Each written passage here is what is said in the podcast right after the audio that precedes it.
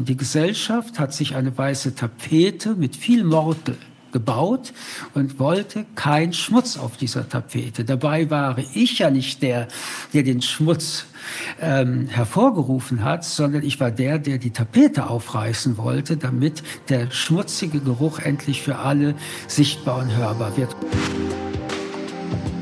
Wir sind Hadija Haruna Alka und Max Czolek. Und das ist Trauer und Turnschuh.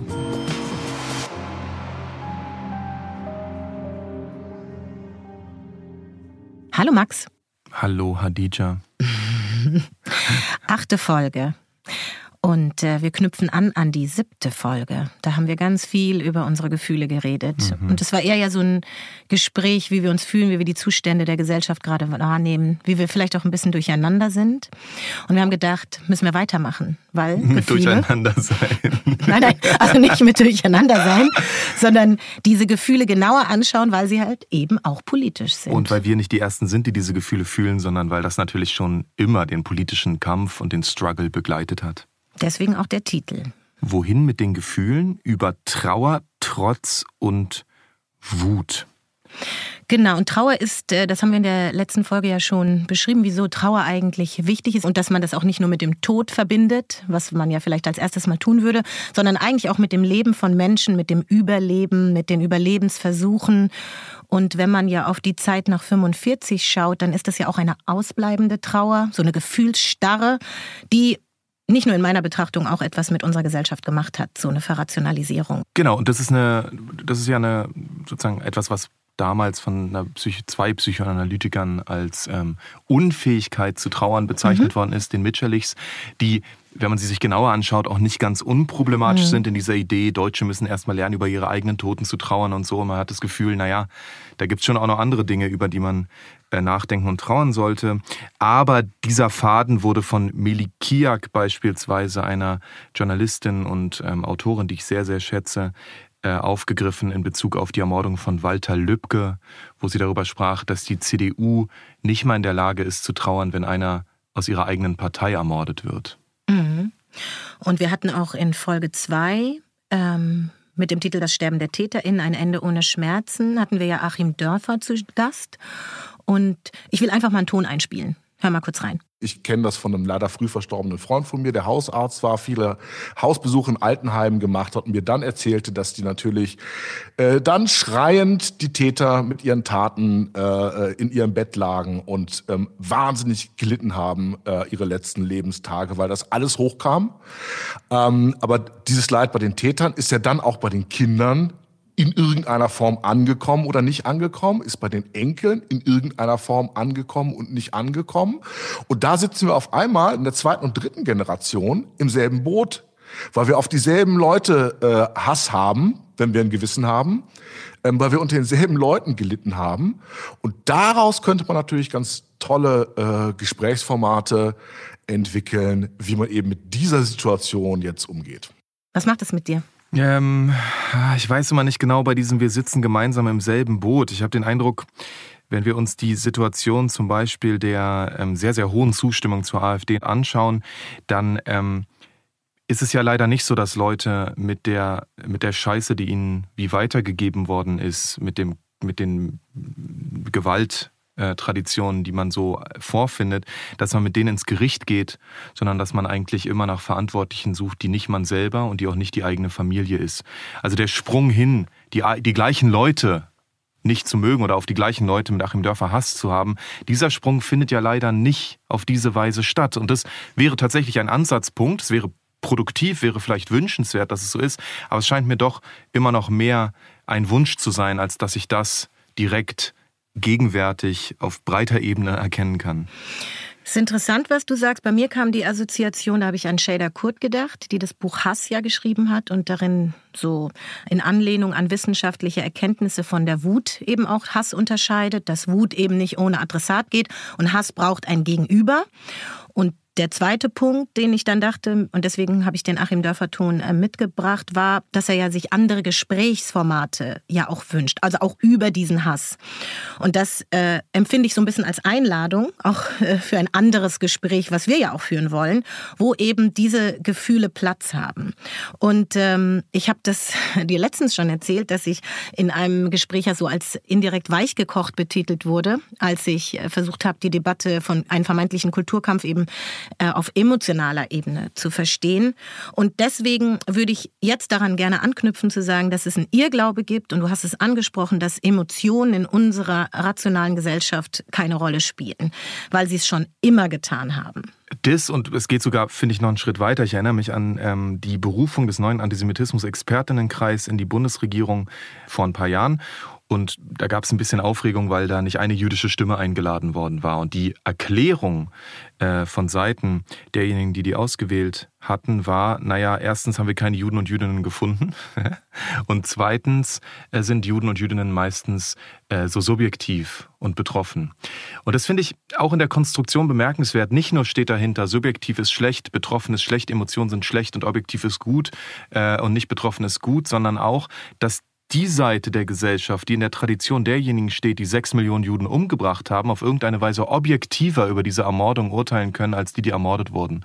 Und das finde ich schon eine echte Frechheit. Also dass die Idee, dass sozusagen eine rassistisch, äh, äh, klassistisch äh, und so weiter verfasste Gesellschaft, dass die, die da auf der privilegierten Seite stehen, dass die irgendwie objektiver und emotionsfreier wären als die andere Seite. Was ja fast schon so was Psychopathisches hat, zu sagen, wir müssen angesichts dieser Gewalt objektiv bleiben, dass sich sofort die Leute im Keller ihre Messer wetzen. es ist lustig, oder lustig weiß ich nicht, aber äh, dass du über diesen ExpertInnenkreis sprichst. Es gibt jetzt einen ExpertInnenkreis für Rassismus, mhm. Äh, zu dem zähle ich ja jetzt auch. Und das ist... Äh, ja, immerhin. Ja, nein, aber tatsächlich kann man sagen, in diesem ExpertInnenkreis sind viele Menschen mit emotionalen und äh, erfahrenen Zuständen, was Rassismus angeht. Das wäre jetzt so ein, eine Neuerung. Mhm. Mhm. Äh, mal gucken, wie das läuft. Aber nur, nur als so ein Seitenarm, weil du das gerade gesagt hast, wie werden die Menschen wahrgenommen? Vielleicht könnte man sagen, ein bisschen hat sich was gedreht, aber eben auch nur in bestimmten Kreisen.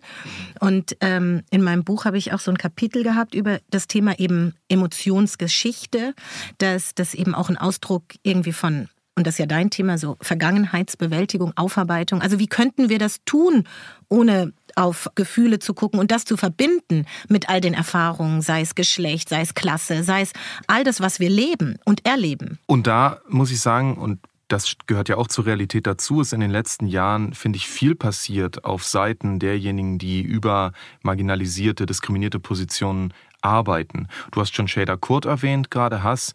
Ähm, es gibt eine Reihe von Arbeiten zu äh, Feminismus und Wut. Ähm, die Sachen, die zum Beispiel Arkadi Kate mit Mazeltov Cocktail oder wir im Gorki Theater oder die äh, Racheausstellung im Jüdischen Museum gemacht haben, handeln von Rache, Wut. Also es gibt irgendwie ein neues Interesse an der Frage, wie man auch emotional reagieren kann auf die Gewalt, die einem widerfährt. Und ich glaube, dieses Interesse spiegelt auch äh, ein bisschen dieses ähm, Beharren oder dieser Versuch der Dominanzkultur derjenigen, die profitieren von diesen Gewaltstrukturen darauf, dass man den richtigen Ton finden muss, dass man versöhnlich sein muss. Also sprich, dass die Leute dir nur zuhören, wenn du dich ordentlich benimmst. Ähm, und ich glaube, dagegen ähm, formieren sich eben auch diese Gegenstimmen, die sagen, eure Freundlichkeit, die ändert auch nichts. Und unsere Freundlichkeit ändert auch nichts. Und wir sind nicht gewillt, gute Miene zu bösen Spiel zu machen, solange das Spiel so böse ist, wie es ist. Ja, das ist ein guter Punkt, den du ansprichst, weil ähm, ich meine, Menschen, die von egal welchem Unterdrückungssystem eben betroffen waren, ja auch sich Strategien über Jahre angeeignet haben, nicht über Gefühle zu sprechen, aufgrund genau dieses Narrativs. Mhm. Wenn du das tust, dann bist du irgendwie zu empfindlich, dann kannst du gar nicht politisch agieren, dann kannst mhm. du irgendwie, dann bist du gar nicht klar und kannst gar, also bist eigentlich nicht ernst zu nehmen. Und ich würde auch sagen, das hat sich geändert. Das sieht man an den Buchtiteln, die stark auch emotionale äh, äh, Empfindungen bedienen. Du hast ja Melikiak auch zitiert und das in Bezug gesetzt auf äh, noch nicht mal trauern können über einen äh, Tod von einem Politiker. Aber wenn du weitergehst, dann ist es noch nicht, ist es weder darüber möglich, möglich zu trauern. Es ist aber auch nicht möglich, wenn du an die Attentate von Halle und Hanau denkst. Also darüber zu trauern, welche Menschen über diese Jahre gestorben sind. Also wo findet die Trauer statt? Es war ja ein richtig politischer Kampf der Angehörigen derer, die überlebt haben, zu sagen, wir wollen trauern, wir brauchen öffentliche Orte des Trauerns, wo man dann eben äh, auch fragen kann, also was für eine politische Bedeutung hat es auch, das in den Vordergrund zu stellen, weil es etwas zu betrauern gibt.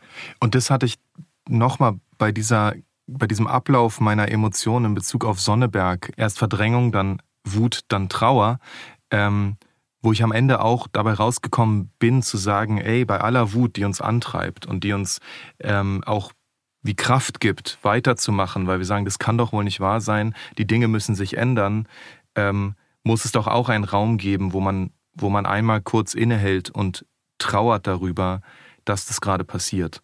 Und zwar trauert nicht nur auf abstrakter Ebene, sondern auch über die Dinge, die das bedeuten wird.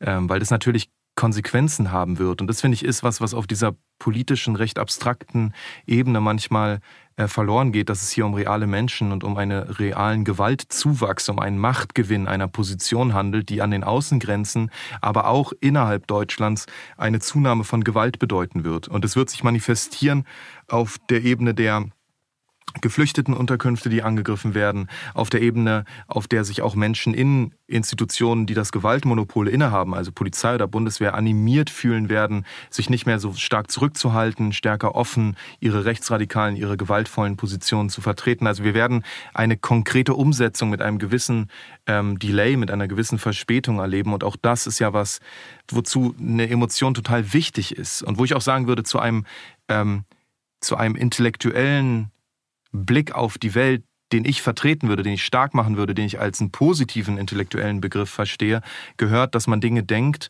und dass sich einem die Haare zu Berge richten oder dass einem, dass man weint. Also dass man sozusagen eine Emotion spürt bei dem Denken und weiß, was diese Dinge bedeuten werden. Ja, und das bedeutet ja auch aus dieser, aus diesem Gefühl von Ohnmacht rauszukommen. Ich finde, das ist auch eine wichtige mhm. Verbindung zu diesem, Total. seine Gefühle irgendwie zu kanalisieren. Franz Fanon hat 1959 äh, den Begriff vom Combat Breathing eingeführt. Also dieses so ein, das, da geht es um das Atmen, das Ring nachatmen, das nach Luft schnappen, so eine Kurzatmigkeit. Also in diesem Gefühl von, da ist etwas passiert, das, das, das hat mit unserem Kollektiv zu tun, das hat, das hat mit mir zu tun. Jetzt ist so diese Ohnmacht. Und was mündet daraus? Warum bin ich ohnmächtig? Ja, durch Warum kriege ich eine Panikattacke durch die Erfahrung, sei es rassistischer Polizeigewalt, Staatsgewalt, dieses I can't breathe, das wirkt auf ganz mhm. unterschiedliche Arten und Weisen. Und da könnte man auch fragen, wer in der öffentlichen Verhandlung von Trauergefühl, Ohnmacht, von Schmerz, von Sorge, von Angst, darf das überhaupt äußern? Also wird darin auch ernst genommen, ja? Und da gibt es natürlich eine Hierarchie. Ja. Also da ist sozusagen die äh, die Wut und der Anspruch auf ähm, bestimmte Vorstellungen von Deutschness und, ähm, und Nationalismus, äh, der wird bei den WählerInnen der AfD als berechtigte Sorgen der BürgerInnen bezeichnet. Übrigens eine Figur, die schon in den 90er Jahren für die Abschaffung des Rechtes auf Asyl angeführt worden ist, also das Einknicken vor den Rechten in Deutschland, den man irgendwie zu, also zugesteht, dass sie wie so zu Deutschland gehören und auch einen legitimen Anspruch darauf haben, äh, ihr Gefühl in der Politik wieder gespiegelt zu sehen. Äh, und dagegen steht dann vielleicht als konkretes Beispiel sowas wie der Fall Baha Aslan, der jetzt gerade in Köln stattgefunden hat, äh, ähm, im, im Juni also sie hat auf Twitter Jahres. ja geäußert, die genau. Angst genau. eigentlich vor Polizeigewalt. Genau, Bar Aslan mhm. hat, also ist eine Dozentin an einer Polizeischule in Köln, man muss mittlerweile sagen, gewesen und hat auf Twitter die Angst beschrieben von sich, aber auch von ihren migrantisierten Freundinnen in eine Polizeikontrolle zu geraten und hat gesagt, das hat damit zu tun, dass in der Polizei immer noch äh, eine ganze Menge rechter Dreck, war das Wort, existiert. Was brauner Dreck? Oh, sorry, ja, brauner Dreck existiert, ja, muss man genau sein. Und ähm, in Reaktion darauf wurde gesagt, also so darf man über die Polizei nicht reden. Ähm, äh, und Bar Aslan wurde rausgeschmissen. Und das ist natürlich interessant, äh, weil hier die Kritik an der Polizei höher gewertet wird als die Tatsache, dass es weiterhin rechtsradikale Netzwerke in der Polizei gibt, die bis heute nicht adäquat und effektiv bekämpft werden, von denen wir alle wissen. Das ist kein Geheimnis, auch keine steile These. Wir es wissen, Studien dass diese Dinge haben, existieren. Ja, und das ist ein ganz wichtiger Punkt, diese Angst nicht ernst zu nehmen und sie aufgrund vielleicht, ich sage jetzt mal banal, falscher Wortwahl, nicht angemessener Wortwahl, äh, wo man ja sagen kann, hättest du anders sagen können, gut, also ich also so, sondern zu sagen, das schieben wir jetzt weg, den Inhalt und wir gehen auf die Form und den Inhalt brauchen wir dann weiterhin nicht zu besprechen. Du kannst es übrigens übertragen auf ganz viele Ängste denke nur, und das ist jetzt noch ein anderes Beispiel, an das Thema Klimaangst. Also sich zu fokussieren auf die sogenannten Klimakleber und äh, zivilen Ungehorsam, ob der jetzt gut, schlecht oder angemessen und so weiter. Und alles diskutiert irgendwie über das Thema, während das, was draußen passiert in der Welt, voranschreitet und wir diesen Kontext nicht besprechen. Ich sehe so einen Punkt, in dem so es einfacher ist, all diese Gefühle wegzudrängen, all diese Tatsachen wegzudrängen, um sich zu fokussieren, damit man da nicht hineingehen muss. Denn eine Sache ist ja auch bei uns beiden spürbar, auch bei der letzten Folge. Deswegen haben wir ja auch überhaupt entschieden, über dieses Thema zu reden. Wenn du reingehst, dann schmerzt es. Und dann müsstest du ja mit dem Schmerz etwas tun, mit der Angst, mit der Sorge. Du müsstest ja aktiv werden. Und, und ich glaube, das ist was, was in der deutschen Gegenwart für eine Dominanzkultur, also für diejenigen, die in der Tradition dieser Täterinnengesellschaft stehen, fast unerträglich ist. Dass nämlich der Schmerz der Opfer, der Schmerz der Nachkommen, der Schmerz derjenigen, die direkt rechte Gewalt und Kontinuitäten rechter Gewalt in der Gegenwart physisch erleben, dass dieser Schmerz nach wie vor vorhanden ist, weil das wie eine Gegenthese, ein Gegenbeweis funktioniert zu der Idee, dass alles wieder gut ist. Und weil man aber so viele emotionale Ressourcen investiert und so viel auch aufgebaut hat auf dieser These, dass man jetzt wieder gut ist, literally aufgebaut im Stadtschloss, metaphorisch aufgebaut institutionell im Heimatministerium, äh, symbolisch aufgebaut mit den Deutschlandfahren zur WM 2006. Also immer wieder auf dieser Idee der Gutwerdung, der Normalisierung Dinge baut, dass man den Schmerz der Leute, die kontinuierliche Verstörung, die Untröstlichkeit, die Zerstörung des Weltvertrauens, des Vertrauens in diesen Staat, dass man die nicht ertragen kann. Und deswegen muss man sie auf Abstand halten, deswegen muss man sie auch delegitimieren und sagen, das ist übertrieben, das ist die falsche Wortwahl, davon wollen wir am Ende wirklich nichts mehr hören. Und dann wundert man sich, warum es Stimmen gibt, die wütend sind.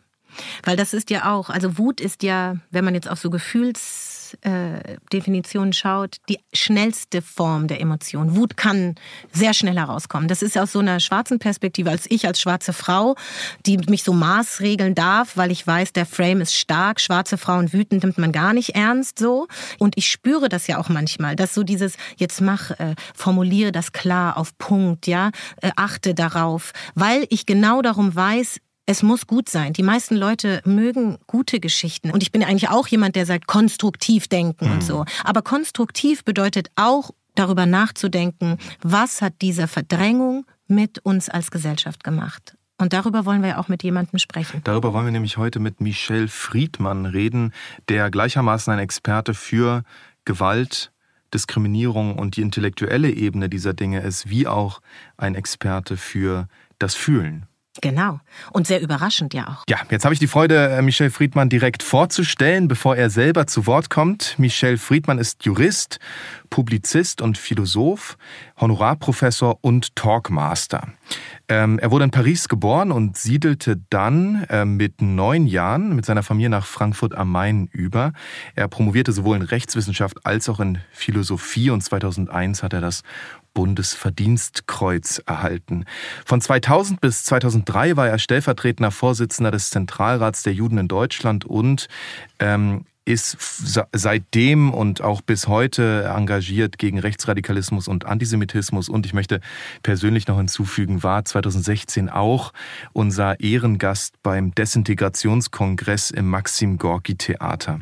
Ähm, er ist Herausgeber beim Aufbauverlag und äh, Professor für Immobilien- und Medienrecht und moderiert mehrere Talksendungen. Ähm, jetzt gerade bei N24 und ARD Alpha. Hallo ähm, erstmal. Hallo, hallo Michu, schön, dass du hier bist. Hi. Ja, ich freue mich. Ähm, genau, der Grund, warum wir dich eingeladen haben, gerade heute zu dieser Sendung, man könnte dich ja zu sehr vielen verschiedenen Themen dazu holen und warum wir uns besonders freuen, ist deine jüngste Publikation, ähm, die heißt Fremd aus dem Jahr 2022. Und Fremd ist ein Buch, das hat ähm, Hadija sogar moderiert. Deswegen, Hadija, sag du doch vielleicht was über das Buch.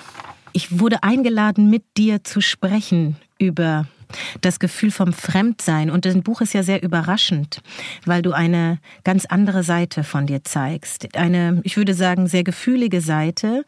Eine Seite, in der du deine Gefühle aber sehr lyrisch äußerst, mit einer bestimmten Sprache. Also ich empfehle wirklich jedem, der es hier hört, das Buch zu lesen. Es berührt auf eine ganz besondere Art und Weise. Und ich habe dich in diesem Gespräch äh, ja auch gefragt, wie es kommt, dass du diese Form gewählt hast, dich entschieden hast, Gefühle zu äußern.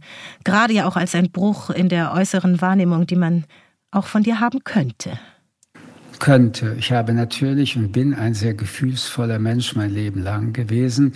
Alleine die Schmerzen, die Spuren, ein Kind von Holocaust-Überlebenden zu sein, kann man nur über Gefühle diskutieren, denn es gibt keine Rationalität über die ähm, Entwicklungen, in, Verstrickungen in solchen Familien.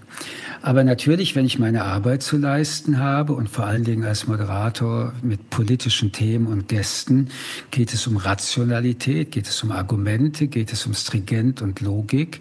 Und das ist eine der Wahrnehmungen, äh, die sich verfestigt haben und sowohl in meiner Aufgabe beim Zentralrat, ich war auch drei Jahre Präsident des Europäischen Jüdischen Kongresses, mhm. geht es eigentlich darum, dass du dauernd unterwegs bist und äh, die Spuren des Menschen Menschenhasses aufsammelst und versuchst, diejenigen, die die Opfer sind, ähm, auch verstehen zu müssen. Da sind die Emotionen äh, Grundlage. Aber wenn du dann in den Diskurs gehst, in den Streit gehst, äh, primär argumentativ auftreten muss. Es mhm. hat überhaupt keinen Sinn zu sagen, ähm, es macht mich furchtbar traurig, dass es Menschenverachter gibt, ja, aber das bewirkt nichts, äh, sondern du musst mit Argumenten vor allen Dingen werben, warum die Freiheit unverzichtbar ist.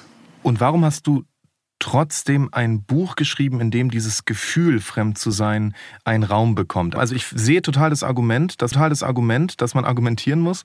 Äh, und ich sehe das auch in deiner Arbeit. Ähm, und gleichzeitig ist ja die Frage der Emotion sowohl bei unserem Desintegrationskongress damals, wo es um Rache ging, als auch jetzt bei der Frage von Fremdsein etwas, was einen Raum bekommt. Warum ist dieser Raum wichtig? Was ist sozusagen das Besondere auch an diesen Gefühlen?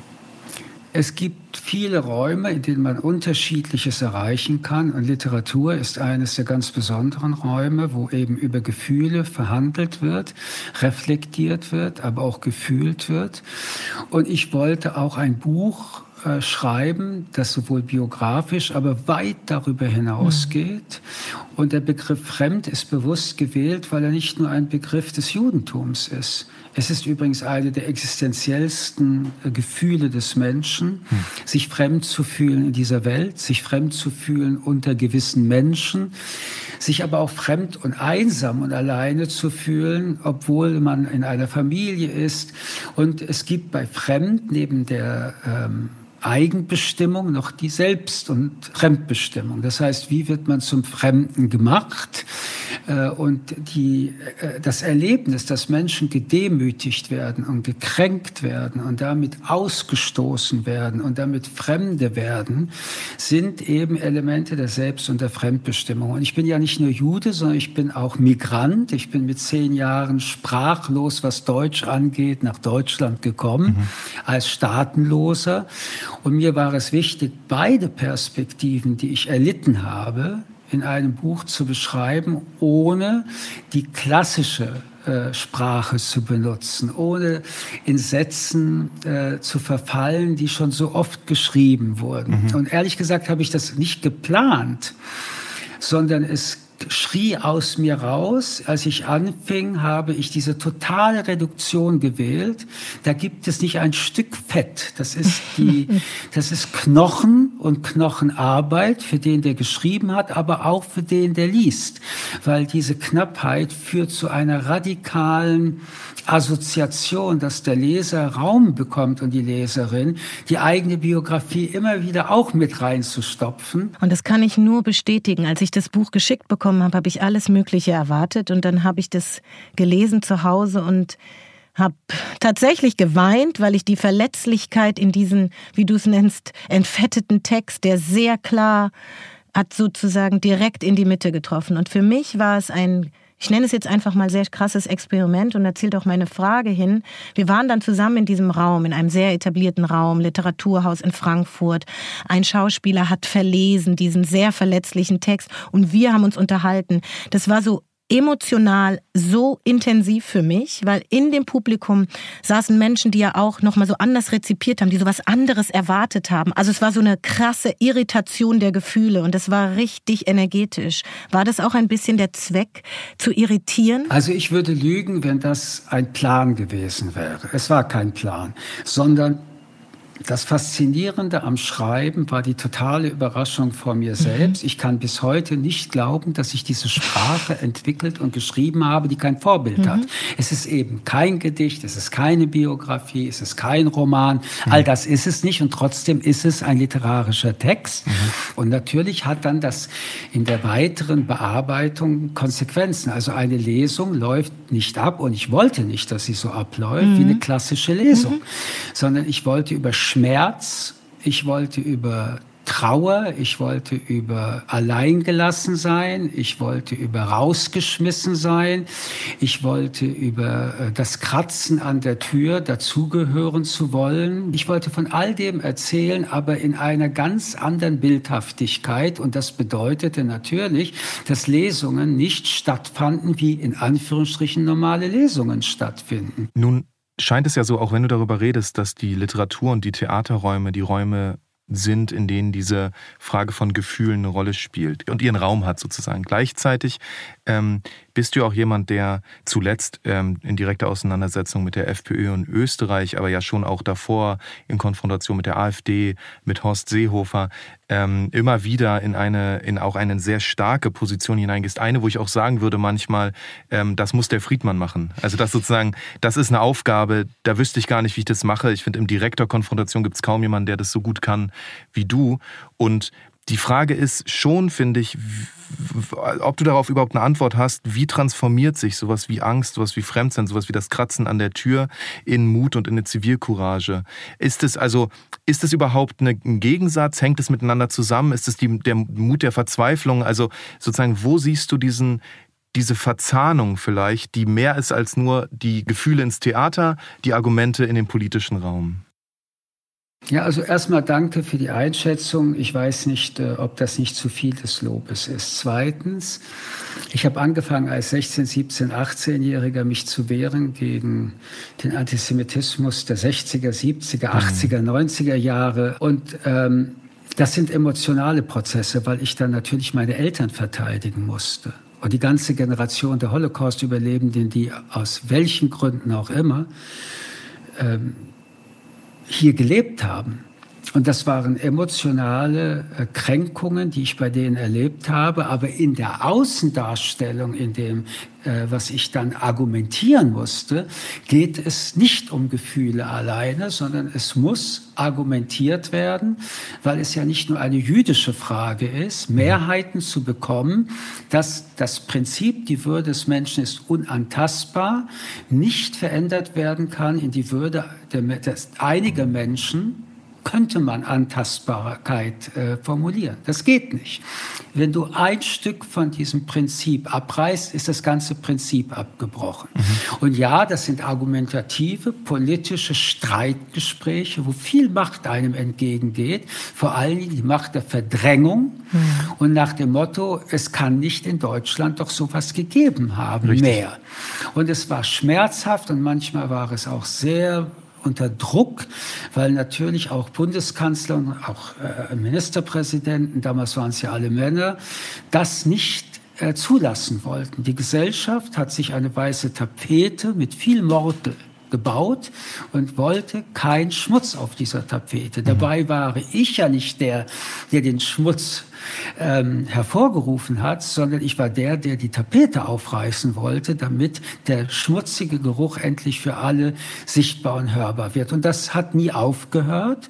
Und diese rationale Arbeit, dieses Umschalten permanent, ist für mich immer auch äh, schmerzhaft, kostet mich viel Kraft und ich habe da auch oft Angst. Denn äh, einerseits habe ich die Angst, dass diejenigen, die mächtig sind und mächtig waren, das bestrafen. Mhm. Aber es gibt auch die Angst vor den immer bestehenden gewalttätigen rechtsextremen Strukturen, die sich dann an mich wenden. Und ich hatte zwei Schusswaffenattentatsversuche. Ich war ja auch, solange ich meine Ämter hatte, genauso ähm, beschützt wie der Kanzler. Ähm, und das ist ein furchtbarer Preis der Lebensqualität, mhm. den man bezahlt.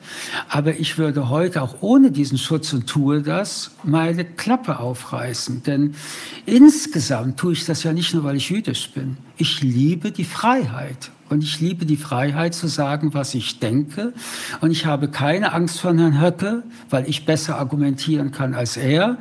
Und weil ich glaube, dass alleine, dass ich den Menschen liebe und er den Menschen anscheinend jedenfalls nicht alle Menschen lieben kann, ein Wettbewerbsvorteil habe, der unbezahlbar ist. Also Liebe ist mir immer noch lieber als Hass. Mhm.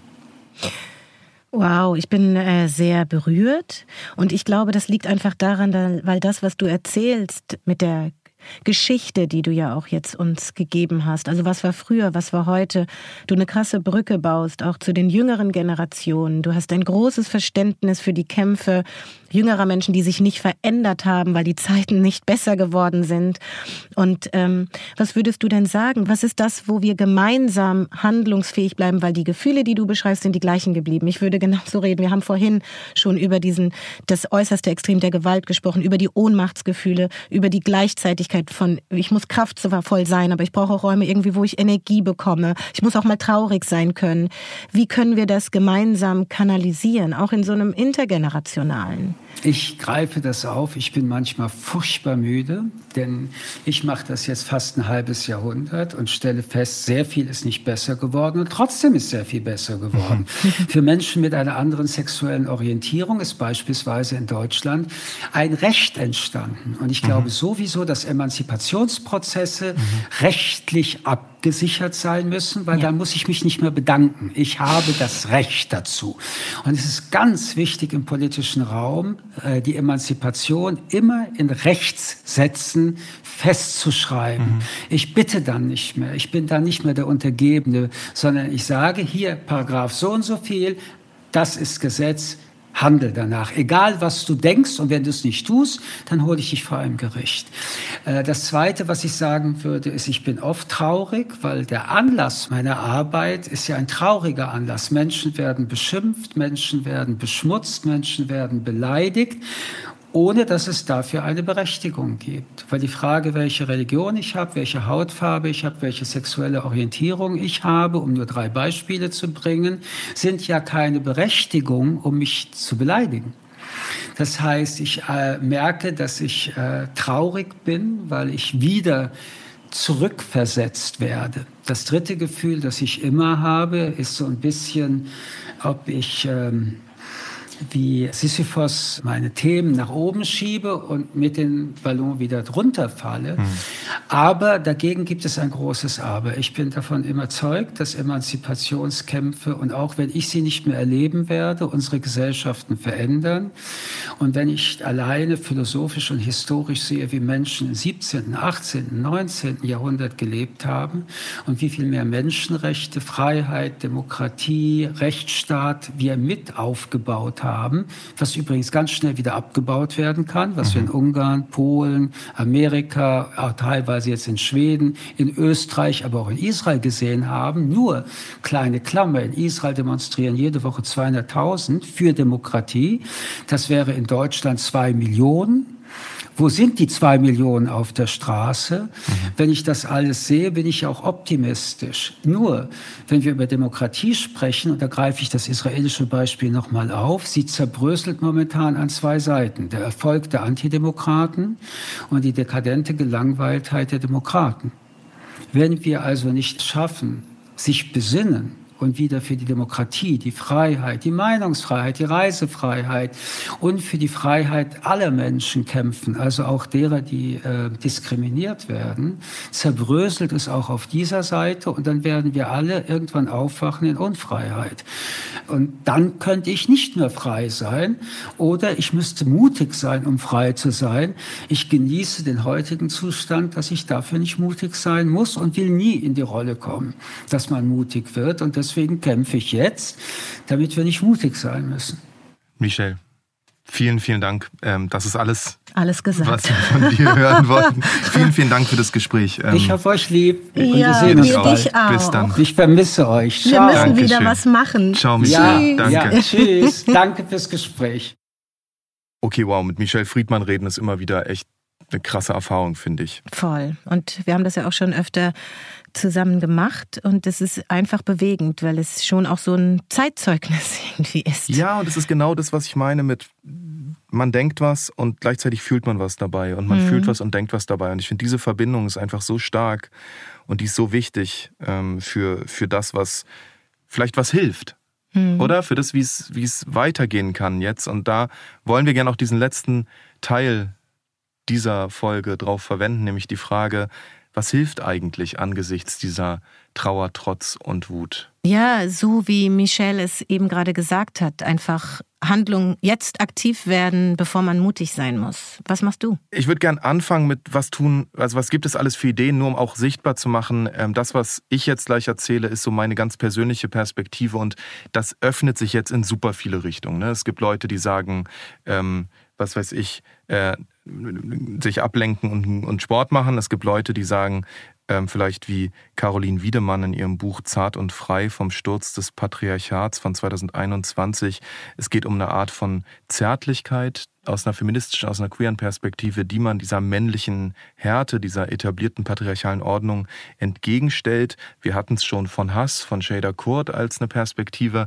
Das, was mich jetzt eine Weile beschäftigt hat, war die Frage der Rache, also eine, die sagt, Moment, die Rechnung ist noch nicht beglichen, als Intervention in eine Gesellschaft, die sich selber die ganze Zeit auf die Schulter klopft, weil sie so wunderbar erinnert hat und jetzt alles wieder normal und wieder gut finden möchte.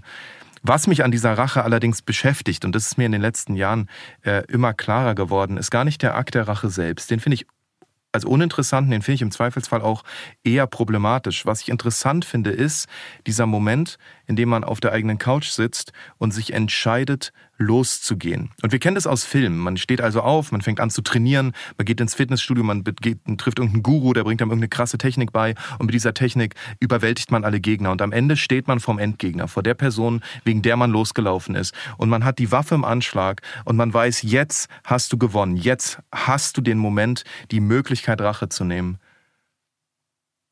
Und dann gehst du weg.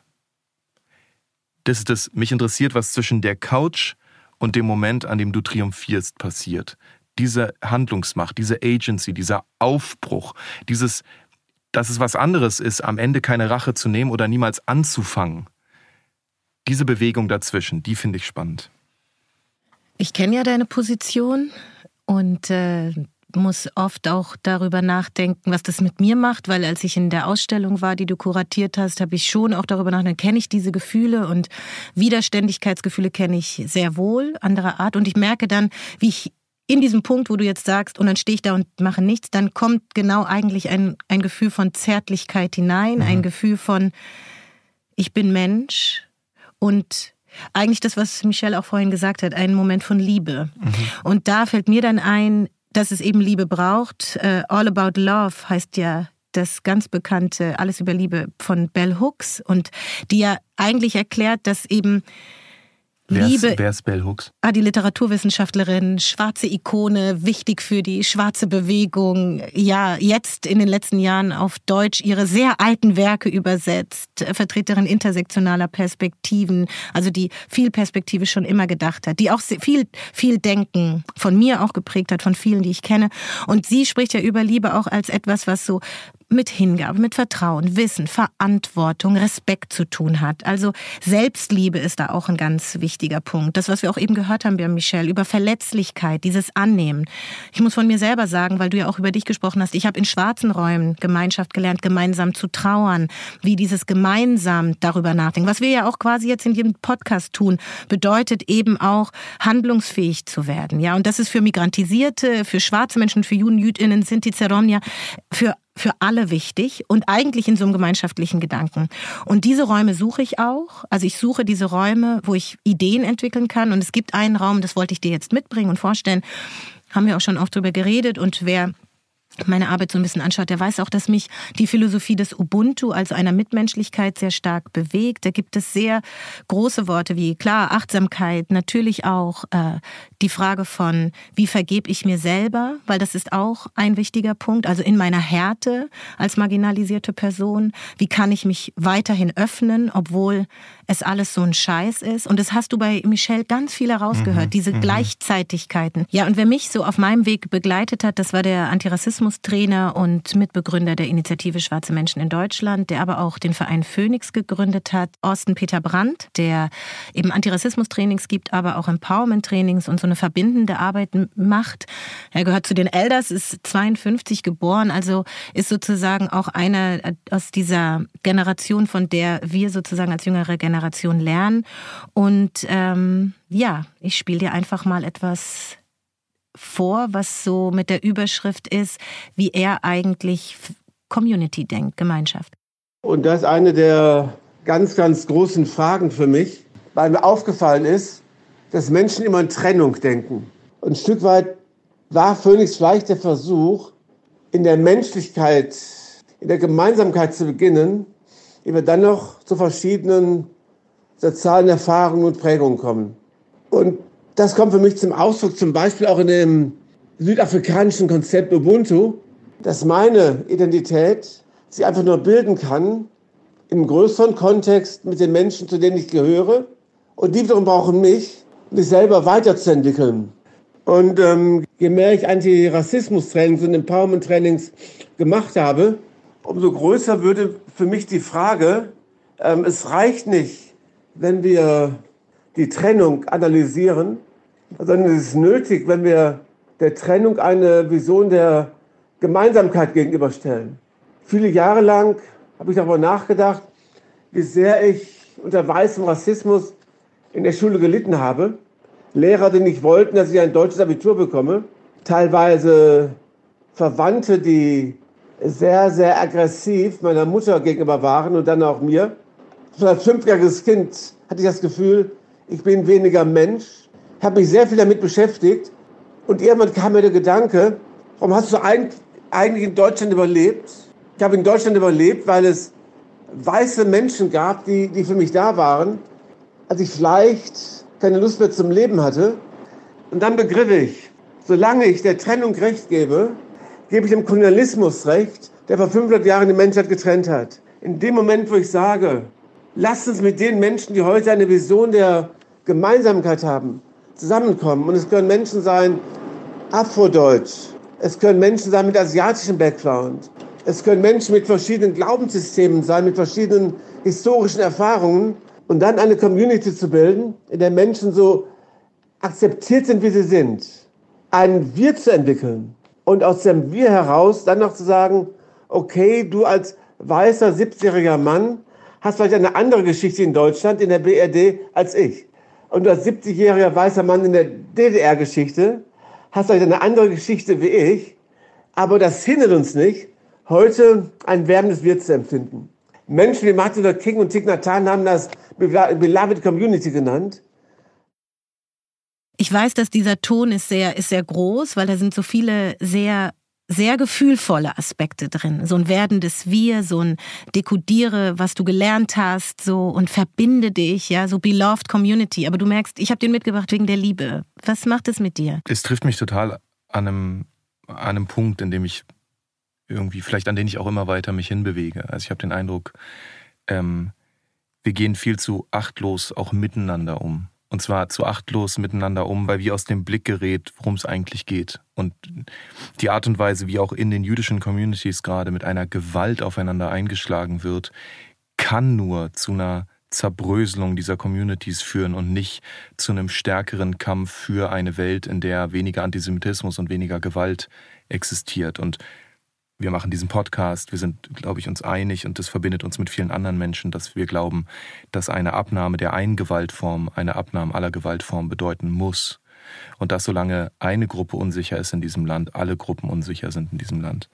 Und ich finde, dass das in diesem Satz ähm, sichtbar wird oder in diesem O-Ton nochmal klar unterstrichen wird. Und ich habe dem gar nicht so viel hinzuzufügen. Ich kann nur sagen, ja, genau dahin muss es gehen. Ähm, ich glaube, es ist trotzdem noch Platz für Wut. Ich glaube, dass Wut auch ein, Motor ist, einer, der ihn antreibt. Michelle hat darüber gesprochen. Ich finde auch in dem O-Ton taucht es so im, implizit mit auf, diese Frage, warum macht man das eigentlich? Da ist ja das eine, der Horizont, dass es irgendwann etwas Besseres gibt, aber eben auch, dass die jetzige Situation untragbar ist. Ja, man könnte ja einfach sagen, wütend sein und trotzdem voller Liebe für eine gemeinsame Vorstellung, ob man die jetzt Mitmenschlichkeit oder wie auch immer nennt, aber so dieses Angetriebensein, das äh, in, in Zärtlichkeit miteinander zu tun. Das hast du vorhin ja auch zitiert. Und deswegen auch sich die, diese Wut, mit der man so voll ist, diese ganzen ambivalenten Gefühle, die man hat, weil wir so Druck haben, eben auch nicht gegeneinander zu richten. Und das passiert ja im Diskurs auch. Das wäre für mich so die Lehre. So sich nicht ablenken lassen von irgendwelchen äh, Kampfbegriffen und dann, äh, wer ist jetzt wichtiger, Hierarchiedenken, so, weißt du, wer kommt als erstes dran, sondern zu sagen, wir haben da ein Gegenüber, das möchte gar nicht, dass wir zusammen sind. Das möchte genau diese Gemeinschaft gar nicht. Und genau deswegen arbeiten wir an ihr. Dankeschön, Hadija, für diese tolle Folge mal wieder. Danke dir. Der Podcast Trauer und Turnschuh ist im Rahmen der Initiative Wissen, Erinnern, Fragen des S. Fischer Verlags entstanden. Konzeption Hadija Haruna Oelker und Max Czolek. Recherche und wissenschaftliche Begleitung Corinne Kassner. Produzentinnen Isabel Löbert-Rhein, Jenny Heschel. Aufnahme, Schnitt und Sounddesign Spotting Image. Ein besonderer Dank geht an Michelle Friedmann und Orsten Peter Brandt, die für diesen Podcast mit uns gesprochen haben. Trauer und Turnschuh ist eine Produktion von Argon Podcast.